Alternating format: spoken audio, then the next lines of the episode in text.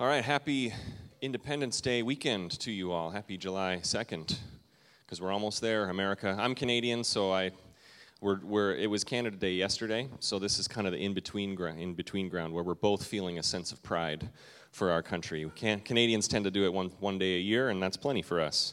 So, but we're glad you're with us on this holiday weekend. Um, it is a big weekend. We got a carnival this afternoon, which is why we're all, a bunch of us are wearing matching red shirts in case you were thinking we were all heading to our shift at Target this afternoon. Um, but we don't always wear matching shirts, but these are our these are our carnival shirts. So we'd love to have you stick around after the service. All afternoon we got games and food and fun times for the kids. Be great to great to have you. It's been a bit of a bit of a whirlwind morning. We were here pretty early getting set up and doing some setup yesterday. So big huge thanks to all the students. This is a fundraiser for Speed the Light, which is a missions organization that the youth group here, as well as youth groups around the around the state, are raising money to support missionaries. Um, Speed the Light is the name of the organization, and so when a missionary, for example, our friends in Panama, Garrett and Tara Kenyon, to whom we're going taking a team in a few weeks, you know, they have different vehicle needs or equipment needs, and every time they're able to contact the District of Minnesota and say, hey, what we would love, what we could use to reach our high schools or reach our community is this or this, or we need a vehicle for this, they're, they're always able to say, yeah, we can do it because the students of Minnesota have raised so much money for Speed the Light. So that is what we are a part of today. And we're pretty excited about it. All right, we are going to continue on. We're looking at the book of Luke. And uh, we, were, we were joking earlier in kids' church. Anytime, any kids that show up today to church, they have to walk through the you know the maze of fun things that are waiting for them outside. So everyone's probably a little antsy up in kids church. So i assured them i would keep it nice and short today in honor of america and and our squirrely and our squirrely kids up in kids church who are ready to party all afternoon. This summer we're looking through the book of luke and uh, we've been, we're this is week three. We're going to look at luke chapter 4 today. Um, Luke chapter 4 starts out, and if you want to follow along, the words will be up on the screen, but there's also some black hardcover Bibles in the pews that you're sitting in, in most of them, if you would like to follow along. Luke chapter 4. Luke chapter 4 starts out with, you know, right after we left off last week with John the Baptist baptizing Jesus. Then Jesus goes into the wilderness, and that's where Luke chapter 4 begins. He is tempted in the wilderness. We're not going to look at that today. Uh, we're going to skip right over that, but um, it's a great story. Maybe we'll hit that you know, later on in this series. But we're going to pick it up in Luke chapter 4, verse 14 today. Now, what we've been talking about as kind of an overall theme for this series is this idea that Jesus changes everything. And we see that in story after story throughout Luke. Um, Luke was a medical doctor who was alive at the time of Jesus but never met Jesus. He wrote this letter or this document as a way of researching all that he had been told about Jesus. This would have been years after Jesus had died and ascended into heaven and rose again and ascended into heaven. He was not a Jewish person, he was a Roman citizen. He had heard all these things. He would have been a disciple, probably, of the Apostle Paul when the Apostle Paul was planting churches all over the known world at the time. Luke would have been a disciple, and he said, You know what? I've heard all these things about Jesus but I want to go research some of them for myself. Maybe if, you, if you're a skeptic here today, you can relate to Luke and you say, Well, I've heard church people talk about all this stuff, but I kind of want to make up my own mind. That's what Luke really did. And so he talked to all the eyewitnesses. He went and talked to the disciples, all the eyewitnesses that were alive during those times. And he wrote these down. So he is continuing on this story, this he is proclaiming what he learned from the eyewitnesses of Jesus. And so, what we learn is that every one of these stories that Luke documents, the idea of Jesus changes everything is through it. He talks, he talks about people who were sick and poor and broken and outcasts, and Jesus comes in and changes their lives. But then we also talked about how that means something a little bit different for us. Jesus changes everything and we compared it to an interior designer that comes into your house and starts moving stuff around a little bit. And at first you're thinking, well, I don't want that moved. I don't want that changed. And, and you're thinking, well, I, I like that where it was. Stop messing around with my stuff. And it can be a little bit uncomfortable. And then after the fact, you look back and you say, oh, I should have done that a long time ago. Things are way better now. Jesus changes everything in that way in our hearts. Where if you're a follower of Jesus, he comes in and he does a work in your heart where he says, We don't need that area of your life anymore. Let's change this. Let's work on this area, this addiction or this bondage or this brokenness or past sin or failure or whatever you're carrying around. Let's get rid of that. Let's get rid of that and let's look at new life. Jesus comes in and changes everything. So, that theme we're going to continue on today. And this is Luke chapter 4. We're going to read starting in verse 14. And it says this the words will be up on the screen. Luke 4 14. Jesus returned to Galilee, so right after he was tempted in the desert, in the power of the Holy Spirit, and news about him spread throughout the whole countryside. He was teaching in their synagogues, and everyone praised him. He went to Nazareth, where he had been brought up. And on a Sabbath day, he went into the synagogue, as was his custom. He stood up to read, and the scroll of the prophet Isaiah was handed to him. Unrolling it, he found the place where it is written. And here's the words from Isaiah that Jesus read on that day The Spirit of the Lord is on me, because he has anointed me to proclaim good news to the poor. He has sent me to proclaim freedom for the prisoners and recovery of sight for the blind, to set the oppressed free, to proclaim the year of the Lord's favor. Then he rolled up the scroll and gave it back to the attendant and sat down. And the eyes of everyone in the synagogue were fastened on him. He began by saying to them, Today this scripture is fulfilled in your hearing. We're going to pause there just for a minute. I want to highlight a couple of things as we work through this passage of Scripture today. Jesus enters the synagogue. Now, the temple was in Jerusalem, but every village or town of a certain size would have a synagogue where the Jewish people would go and worship. Jesus enters the synagogue in his hometown and is handed a scroll with the scripture on it, and he reads those words from the prophet Isaiah. Isaiah is a book in our Old Testament if you're not familiar that much with the scripture. And again, Jesus, right away at the start of his ministry, this is very early on, people are still kind of getting, you know, he's gathering a following. People are following him around a little bit. He's gaining in popularity, quote unquote. We'll notice that it doesn't last very long in this story. But he is going to the synagogue and he reads those words, and right away he's challenging the thinking of his Jewish audience, of the religious people, of the insiders. And I've mentioned this a couple of times. The Jewish people they believed that, the, that God sent the Messiah for them, that they were the insiders, that they were the important people, and that everyone else was kind of on the outside of this redemption story between God and man.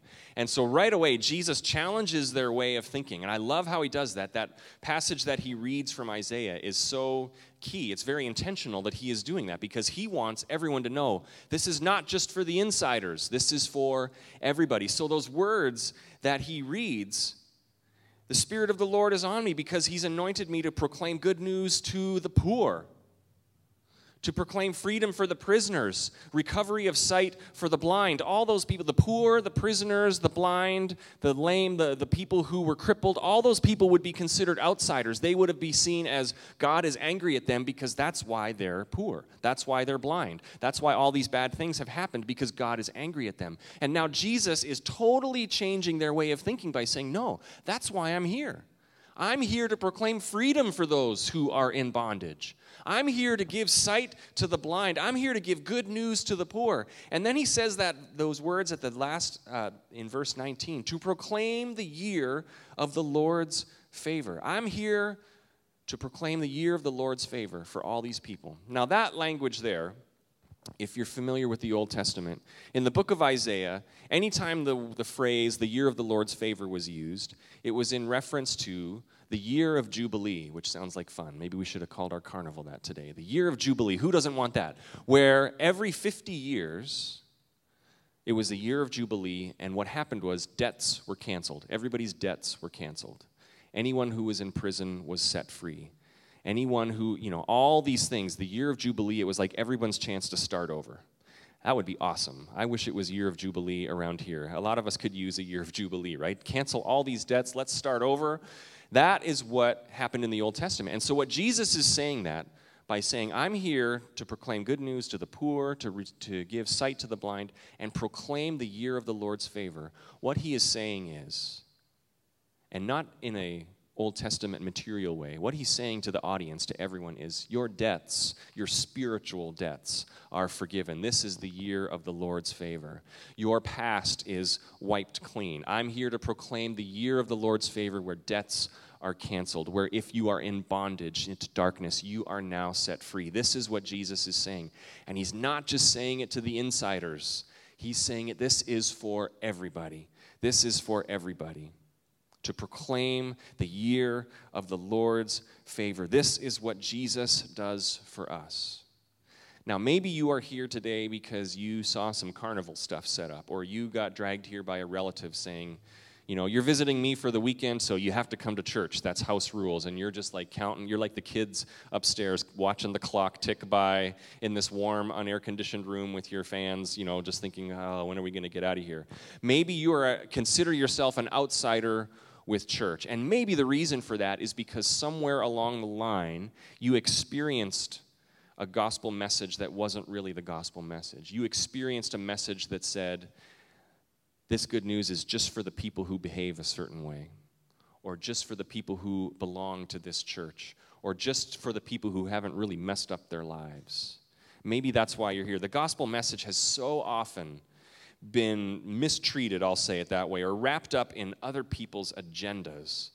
People throughout history have used the good news of Jesus Christ to control others, to politicize things, to promote their agenda, and it's been happening for thousands of years, using the gospel and using the gospel message as a way to control people, to mistreat people, to judge people, to start wars, to justify all sorts of unimaginable selfish behavior. And perhaps you are here reluctantly in church because you've experienced this. But right out of the gate, this is Jesus at the very start of his ministry. This is Jesus letting people know what he's going to be all about. He declares this, and Luke carefully documents it, and I'm so glad he did. Jesus is saying, I'm here to bring freedom, I'm here to bring light and life and forgiveness. I'm here so that everyone, not just the good religious people, everyone can have a new start and new life. If you've ever been told that God does not love you, or that God is angry at you, or that you have somehow been rejected by God, that is not the real message. The real message is right here that Luke wrote down that Jesus said, I'm here to proclaim freedom for everybody the year of the Lord's favor for everyone who has debt, who is imprisoned, who is in bondage. This is the message of the gospel, and that is the good news today. That is what we are celebrating today. He came to save everybody. Okay, we're going to move on because so far, this is like Jesus' first day on the job, really. He's gone through the training in the wilderness, and now this is like his first time proclaiming these words in the synagogue. So things have gone great so far, right? Everyone's like, Yay, Jesus, we like you. But now things get a little dicey because Jesus takes it a step further. Pick it up in verse 22. All spoke well of him, Jesus, and were amazed at the gracious words that came from his lips. And then they started saying this Isn't this Joseph's son? They asked. Jesus said to them, Surely you will quote this proverb to me Physician, heal yourself. And you will tell me, Do here in your hometown what you have heard me do in Capernaum. Truly I tell you, he continued, no prophet is accepted in his hometown. So right away, people hear Jesus teaching and they're like, wow, this, this teacher teaches with authority and with wisdom. But then they start saying, well, this is Joseph's son. We saw this kid grow up. It would be like someone we see grow up in church and we say, someday, well, he's now he's saying he's the Messiah, but that's, you know, that's one of the Cain boys. How can we saw them grow up? You know, it would be one of those things like we've seen them grow up their whole life, very familiar. It'd be like, how can they be? How can that be the Messiah? And so they start questioning him. And he says, Well, surely you're going to say, Well, prophet or physician, heal thyself. And you've heard it said, No prophet is accepted in his hometown. So I want to stop there and point this out. When you and maybe you've experienced this. If you decide to follow Jesus, or when you decided to follow Jesus, maybe you experienced this. There's a lot of people in your life that remember the old you. They remember the old you. And you're going to go through life saying, well, God's doing a work in my life. Jesus is changing things in my life as He does. But you're going to have people who remember the old you and be like, well, no, that's not really what's going on. Church, you don't go to church. You know, that, but we used to do all these things together. Now you're saying you don't want to be a part of those things anymore. There's going to be people who remember the old you, people who are going to want to try to hold you back from what God has for your life. But Jesus changes everything. Amen? Amen. Thank you. All right. He changes everything. 2 Corinthians 5:17, one of my favorite verses, very familiar verse says this, if anyone is in Christ, they are a new creation. So someone here, maybe that's for you today. You're trying to live this new life, but the old life just keeps dragging you back in. And you can say, No, I am a new creation. I am a new creation. Even if people say, Well, no, I remember you, the old you. We used to do all these things. No, you can say, I'm a new creation in Jesus Christ. And the story goes on, and now Jesus is really making these religious insiders mad. Okay, so I'm going to just summarize what goes on in the next few verses.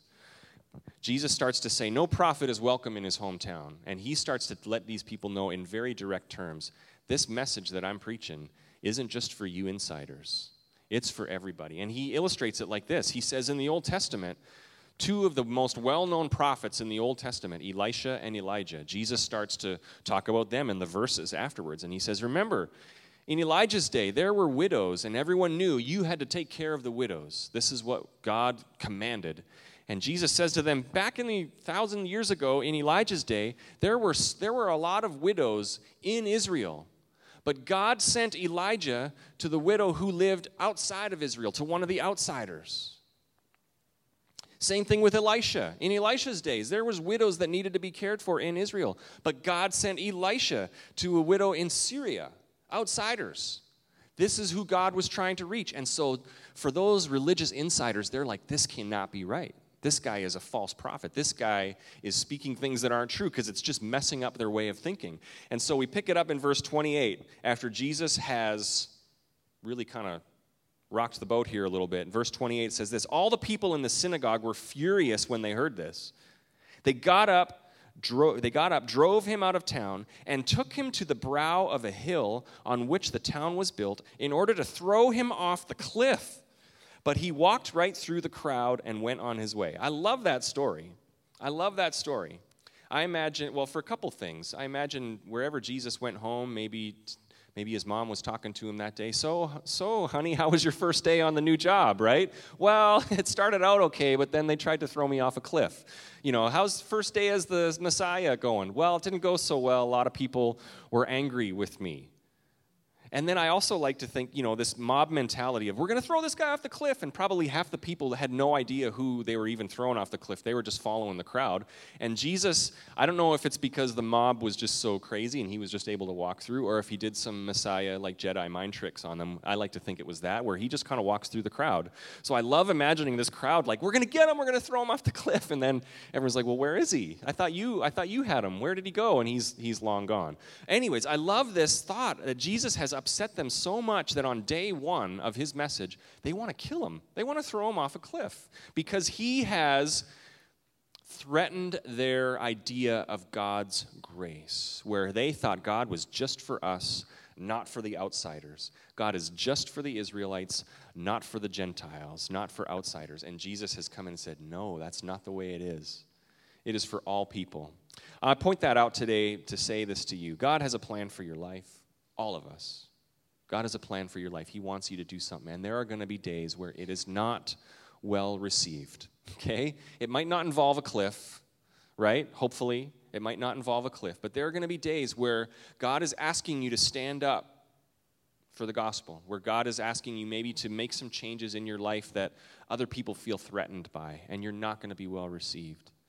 And I just want to remind you this, this was Jesus, the Son of God, on day one about to be thrown off a cliff because the people weren't responding to the message. But what is the point of following God? Is it to be well received? No. Is it to be popular or accepted? No. It is to be obedient to what God wants you to do, right? Whatever God wants you to do, whatever God wants you to share, whoever God wants you to talk to. And there are going to be times when the gospel message isn't received well. There's going to be times when that happens. And we have to be prepared to say, God, I trust you with the results. I'm going to be obedient to you. You are doing a new work in me, and I'm going to follow you. I'm going to fix my eyes on you, and I'm going to take the steps that you ask me to do. And if there are days where it doesn't go well, I still give glory and thanks to you because you have called me into new life and you keep being faithful, you keep being obedient, knowing that Jesus changes everything and he has a work, he has a plan for you. The gospel message is in of itself good news, right? The gospel message is good news, and, and you would think everybody wants to hear it. This is good news freedom for the captive, Good news for the poor, sight for the blind. These are all good things. But if there's a day where it's not well received, you just say, I'm obedient to Him. I'm obedient to God. Maybe you're going to share your faith with somebody and it's not well received, and you're like, oh, I'm never doing that again. No, you say, God, I trust you. I'm going to share the love of Jesus with people, and if it's not well received, I trust you. Maybe God is calling you to, or encouraging you to be generous with somebody, to give money to someone, and then you find out later they just they blew it, they wasted it, or they lost it all, or whatever, and you say, Oh, why did that happen? And you can say, God, I trust you. I'm doing what you ask me to do, and I'm going to leave the results up to you. Maybe you take a step of faith. You say, God's calling me to do this, and you step out in faith, a career change or something, whatever it is, and it just turns out to be a dead end, and you're like, oh, God, why did you ask me to do that? Well, you say simply, God, I trust you, I trust you, and if it doesn't go well, I'm going to be obedient to you. All right, we're going to jump ahead as we kind of wrap up here in a few minutes. Jump ahead to verse 42. Starting at verse 42, this is after all these things have happened. Jesus about gets thrown off a cliff, does the Jedi mind trick, I'm not the guy you're looking for, walks away from the mob, and then he goes out and starts, you know, uh, you know, doing miracles, driving out evil spirits, all these things. And then we pick up the story again in verse 42 of Luke chapter 4. It says this At daybreak, Jesus went out to a solitary place, and the people were looking for him. And when they came to where he was, they tried to keep him from leaving them.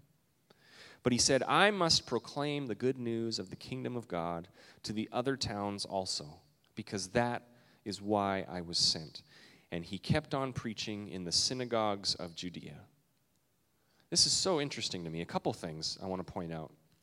First is that Jesus starts his day by finding a solitary place. Now, there are story after story in the New Testament of Jesus starting his day by going and finding a place to pray, going and finding a place to talk to God. Now, this is Jesus, this is the Son of God, and he knows he can't do what God has called him to do without starting his day rooted in prayer and in the scripture. I say this all the time. I want to encourage you.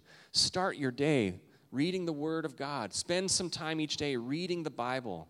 Spend some time in prayer. If Jesus is going to change everything in you, and Jesus is going to call you into that plan that He has for your life, it's going to involve you being like Jesus in this, where you start your day. And maybe it's a simple prayer of God, I commit this day to you.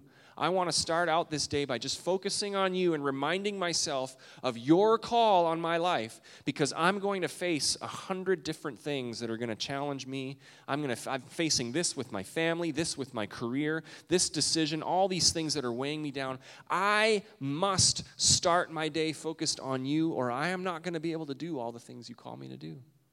And this is what Jesus is doing. Jesus is doing this. Finding a solitary place to pray finding a solitary place to focus on God, to focus on what God has for us. Sorry, I'm trying to find my place in the notes here. Here we go.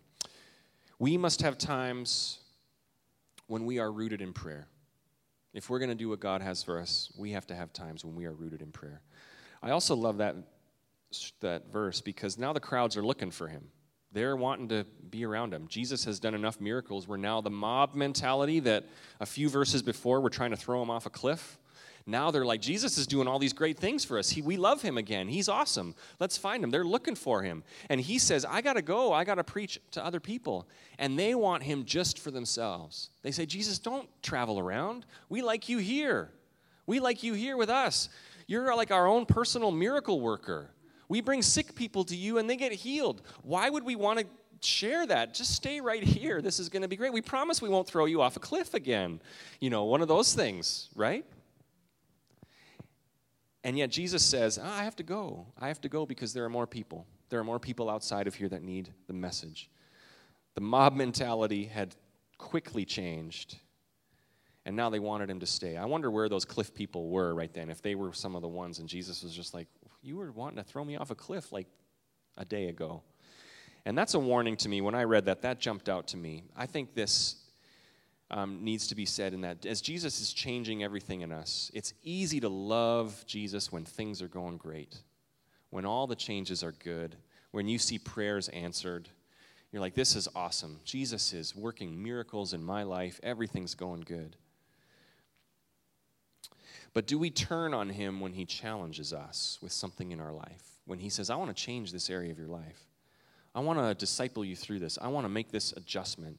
Do we when he challenges us how we think or how we live, how we treat others, when he challenges us and says, We're going to change that, we're going to grow in that, then we start thinking, Ah, I don't really like this as much. When we encounter something that Jesus is teaching us that we don't like, do we dismiss it? Or do we allow God to continue to work on us? So, in other words, is your devotion to God really, really solid only when things are going well? Right? Only when God is doing the great things, when you say, Man, things are going so great. I love Jesus. And then when things are going wrong, you're just like, I don't know if I want to follow him another day. And we're all going to have days where we question our faith. But it's a warning to us, these verses. Our devotion to Jesus can't be contingent on what he is doing for us. And there is a lot of faith like that in our world today, right? A lot of faith like, well, why would I want to follow God? Things aren't going well for me. No, our faith in God is above our circumstances. No matter good or bad, what is going on, we have our faith in God. And finally, as I'm wrapping up today, the final point is this all the people wanted him to stay just with them. All the people wanted them to wanted Jesus to stay just with them. And he said, I gotta go. I gotta tell others as well. I was sent to preach the good news to everybody. So as a church, and here's kind of the takeaway points today. As a church, I want us to continue to be about two things. And you've heard me say these things before. I want us to be about growing in our faith. I want all of us to grow in our faith, to allow Jesus to change us, right? I want us to have a growing church where we are taking steps in our faith, in our trust, and in our devotion to God. And the second thing is this I always want us to have a focus of outside our church. There are a lot of churches that will start thinking, well, we like it here like this. We like the insiders. Maybe there, maybe you've been a part of a church where it's like, man, it's just very, in, everyone's just focused on the insiders. They all just wear matching red shirts, and it's really super weird. I want our focus to be outside of this building, right? We can never ever become a church that's just like, this is fine. Let's just keep Jesus here with us. This is fine. We'll have a carnival. We'll do lots of fun stuff. We know that the good news is for those who are not yet here. Amen. We are we know that the good news is for the people who are in bondage, who are in spiritual blindness, who are broken and who are lost. And this is the point of this whole story where the disciple where the people around Jesus are like just stay here with us and he says, "No, I have to go." I have to go because there's more people that need to hear the good news. There's more people that need to be reached. There are others that need to be set free. We have to be focused outside of our church. I don't want us to become a church that's inside focused. I think, you know, one of the warnings I got from this story is it's usually the insiders that end up trying to throw you off the cliff, anyways, right? I want us to be focused on those who have not yet heard the gospel. I want God to stretch us where we go outside of our comfort zone and we say, Who do you want me to talk to today, God? Who do you want me to reach with your love today, Jesus? Who do you want me to serve? Who do you want me to connect with? Who do you want me to lay my life down for them so that they could also hear the gospel of Jesus Christ? It is not about those who are on the inside. It's not about those who are on the inside. And I'm preaching to a lot of you who are on the inside. I'm saying it's about those who have yet to hear the good news. And I need us to always keep that in the front of our minds. And I thought it was fitting today that we highlighted this passage of Scripture because we have a big event today where hopefully, and we're praying that a lot of the community is going to come. It's just another reminder that there is a world around us that needs the love of Jesus Christ. And I want us to think of times where we do events like this, where we do other kind of more attractional things where we say, hey, come to our church and experience this. And those are going to be great things. But I also want there to be such a strong dynamic of the people in Homestead taking this light out into their world, taking the love of Jesus into your workplace, into your schools when school starts up a long time from now in the fall. We got lots of summer left, students, don't worry about it. But this where God has you in your schools, where you can say, God, you might not be sending me to another part of the world to be a missionary like those we're raising money for with Speed the Light today. But I know you have sent me to my workplace because that's how God works. He wants his followers in all the schools and in all the workplaces and in all the neighborhoods so that his church can reach out in your neighborhood, in your workplace. I want us to continue to take the love of Jesus to the world around us. Reach out. Reach out. This is what God has for you. This is His plan for your life to start changing you on the inside, to start healing that brokenness that you have, that failure, that regret, whatever it is, and to heal that and to make that whole. And then in wholeness and new life, you go out and you share love and light and love of Jesus with other people, right? This is what we're going to do. God is calling you to do this. There's going to be times of testing and rejection. We see that it happened to Jesus. There's going to be times, and I want to encourage you, that we have to spend time in prayer if God's going to do that work in us and through us. We have to spend time in prayer. That's what Jesus did. And we have to always be thinking outside, have to always be thinking about those who have not yet heard. And that Spirit of the Lord that Jesus said is upon me is also upon you.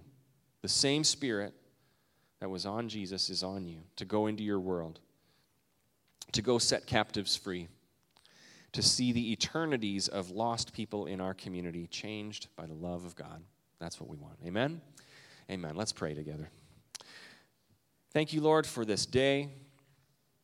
Thank you, Lord, for this great country that we get to live in and celebrate the freedom we have in this country, and ultimately we celebrate our freedom in you today. So, Lord, I pray for everyone here that you would continue to do that work, that changing work, that we would never be satisfied where we are, that we would continue to take steps in following you, and God, the outflow of that would be that we now share that with others. That we now share that with others. I pray for those who are struggling maybe to live that new life in Christ.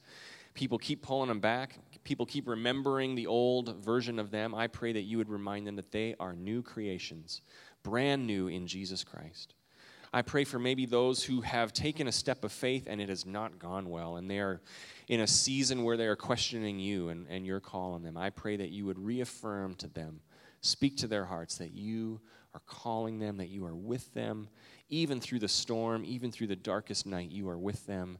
Your plan has not changed, and you are guiding them every step. And for all of us, help us to find people in our world that could use freedom and love and light and to share that with them this week. Thank you for what you're doing in this church. Thank you for letting us be a part of you advancing your kingdom and your church. Give us a wonderful afternoon today. I pray for our carnival that there would be lots of people come from the neighborhood, that more than just fun would be had, that there would be times where we could just reach out a hand to be a, a, a loving hand, an encouraging word to the community around us. Help everything to just be blessed and anointed of you today. In Jesus' name we pray. Amen.